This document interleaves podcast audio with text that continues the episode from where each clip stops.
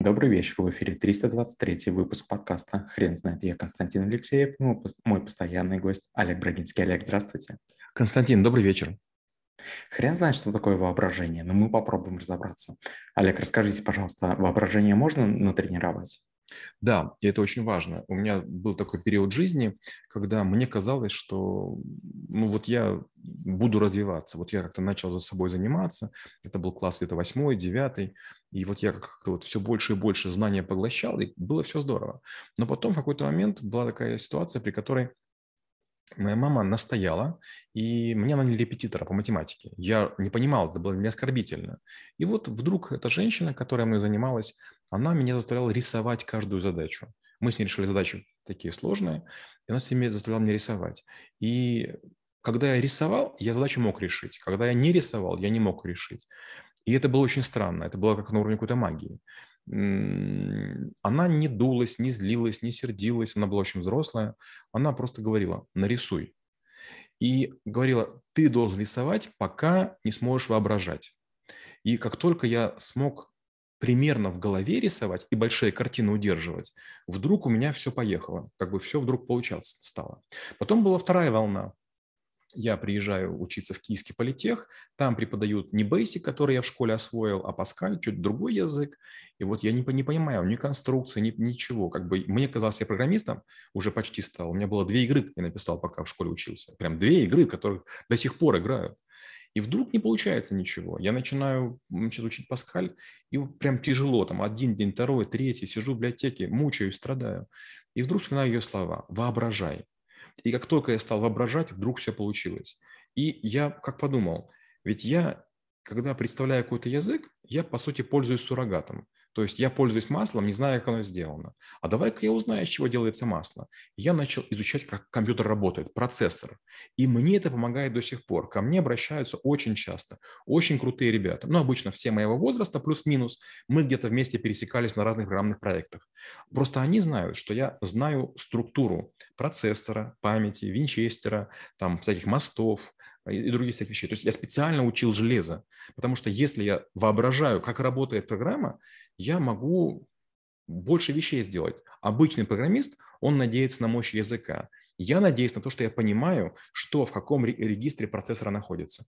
И очень часто, когда я программирую, я и вот именно этим занимаюсь. Когда нужно что-то ускорить или оптимизировать, я делаю таким образом. И получается, я бывает сижу, думаю очень долго, вхожу в эту тему, потом как-то все это воображаю, как оно работает, представляю, потом пишу код, и все говорят, как он работает. Это невозможно.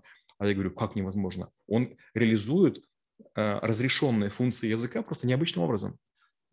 Да, это очень интересный пример. Я как раз-таки хотел спросить про воображение в математике. Я совсем недавно начал смотреть популя... популяризатора математики. К сожалению, не могу вспомнить его имя, но он а, очень четко а, объясняет а, что в математике есть некоторые ступени, и перескочить с одной на другую очень сложно. И эти ступени, они начинаются именно в, начале, в начальной школе. Я помню, как нам в начальной школе не объясняли, а, ну, то есть математику а, воображением. Нам говорили, вот есть определенная формула, вот пока не выучите, не приходите. Или приходите, ну, будете получать двойки. Соответственно, некоторые из наших ребят, они просто не перескакивали на следующую ступень. И следующая математика, которая начиналась в следующих классах, она становилась все сложнее, сложнее и сложнее. Вот. И я, к сожалению, остановился на какой-то ступени в математике. Я попал под влияние этого преподавателя и просто в какой-то момент перестал понимать, зачем, а, зачем мы это делаем. То есть ну, там, вопрос в алгоритмах, э, да, там, как, когда начали мы проходить эту тему, но он просто, э, я, я не понимал, о чем мы разговариваем. Вот. А, скажите, пожалуйста, а нужно ли, ну, точнее, даже вопрос такой, а это должно повести, чтобы на, на пути встретился человек, который начал бы объяснять, как воображать определенную задачу? Константин, да. Вот многие говорят, что тяжелый труд приводит к успеху. К сожалению, нет. Чем больше я живу, тем больше убеждаюсь, что везение приводит к успеху. Если будет человек, который, которому вы не безразличны, и он будет обладать знаниями раз в 10 больше, чем вы, и вы у него вцепитесь, а он вас не сбросит, вот в этом случае возникает польза. Мне повезло. Я когда учился в Киевском политехе, я сменил четыре кафедры. по разным причинам. У меня были свои интересы, были у педагогов свои интересы. В какой-то момент наши пути расходились. То есть я тяготел к хакерским взломам, я тяготел к лечению зловредных программ, я тяготел к такой очень высокой степени параллелизма искусственному интеллекту. Вот я поэтому четыре кафедры сменил. И, к сожалению, вот только первый педагог и четвертый, они в меня сильно вложились. Первый меня заставил мыслить многомерным пространством. Коневский Юрий Станиславович, царство покойное. Он заставлял меня мыслить четырехмерным пространством, пятимерным. И сегодня я решаю задачи в двадцатимерном пространстве. Я не могу никого там научить. То есть, как вы правильно говорите, пока вы не освоите четырехмерное, мы не сдвинемся. Но четырехмерное пространство постичь – это прям, знаете, надо напрячься. И последний, как раз педагог четвертый, Пустовара Владимир Ильич, который как раз диссертацию защищал, он меня учил как раз нестандартным способом обращения с компьютером. Он был очень похож на моего дедушку, я вам рассказывал. У меня были какие-то осколки компьютеров, потому что оставались от моих старших братьев, двоюродных, троюродных. Их свозили какие-то большие коробки, и как бы, ну, мы семья бедная, мы это все принимали, и я что-то делал. Но мне никогда в голову не приходило то, что делал мой дедушка. Допустим, я пытаюсь сделать лодку. Я беру кусок дерева, на нее делаю мачту, какую-то тряпочку вешаю, потом пытаюсь мотор сделать, и не получается.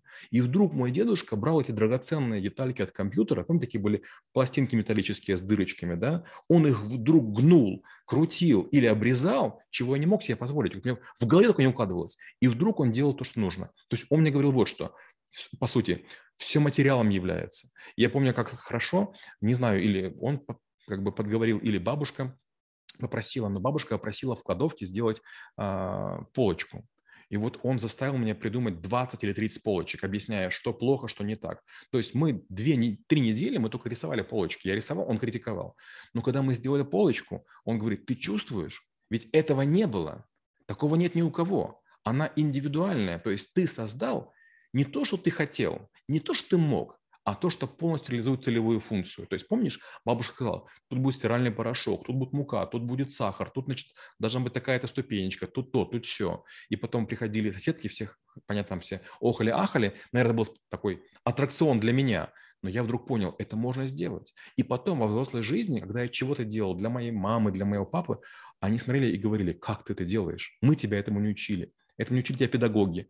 Вот, к сожалению, таких людей в моей жизни было мало. Буквально человек пять. Я очень надеюсь для вас, других, стать таким человеком. То есть, если я научу вас крутить, гнуть, мять и подбирать необычные какие-то предметы и собирать из них какие-то э, структуры, вот тогда как бы вдруг окажется, что препятствий нет. Вы, икар, летите к солнцу. Олег, скажите, пожалуйста, а получилось ли у вас выработать некую методологию развития воображения? А, не совсем я использую, честно говоря, опять же, некоторые думают, что я умный. Нет, к сожалению, я попка-дурак, я попугай. Я начитываюсь книгами, и во многих книгах есть одна, две, пять, десять или умных мыслей. Обычно, когда я говорю про воображение, я использую трюк, который прочел, кажется, классе в шестом. Там была такая идея. Представьте, что если из бумаги нарисуем голову, значит, э, тело, ручки, ножки, это человек. Это человек-плоскатик он может посмотреть по своему листику и видеть все, что происходит. Но человек-плоскатик, он не может знать, что есть другие листики. То есть все, что вы видите, наблюдаете, это не обязательно то, что есть. Мы можем себе представить Луну, хотя мы ее не видим. Мы можем себе представить инфузорию туфельку, хотя как бы она там экстремально мала. Получается, люди-плоскатики, они живут в области того, что они видят. Они экзистенциалисты. То есть все, что существует, то я вижу. Я вижу стол, он для меня есть. Не вижу стола? Нет. А воображение – это тоже перемещение по тем же комнатам или там… Но ты как будто бы догадываешься, там должен быть стол, там должны быть микробы, там должен быть воздух, там должна быть роса. Олег, скажите, скажите, пожалуйста, а по какому критерию я смогу определить, насколько хорошее у меня воображение или нет? Это не очень сложно есть упражнение, которое очень всех расстраивает. Кажется, вы на нем были. Когда мы берем книгу, там какая-то есть фотография, и один человек всей группе фотографию рассказывает. И вдруг оказывается, что все представляют не ту фотографию. И причин тут две. Если у человека хорошее воображение у одного и второго, они входят в резонанс, И я вам опишу некую фотографию, на которой там какие-то есть объекты живой, неживой природы, и вы представите нечто близкое. И второй вариант – жучачь разочарование.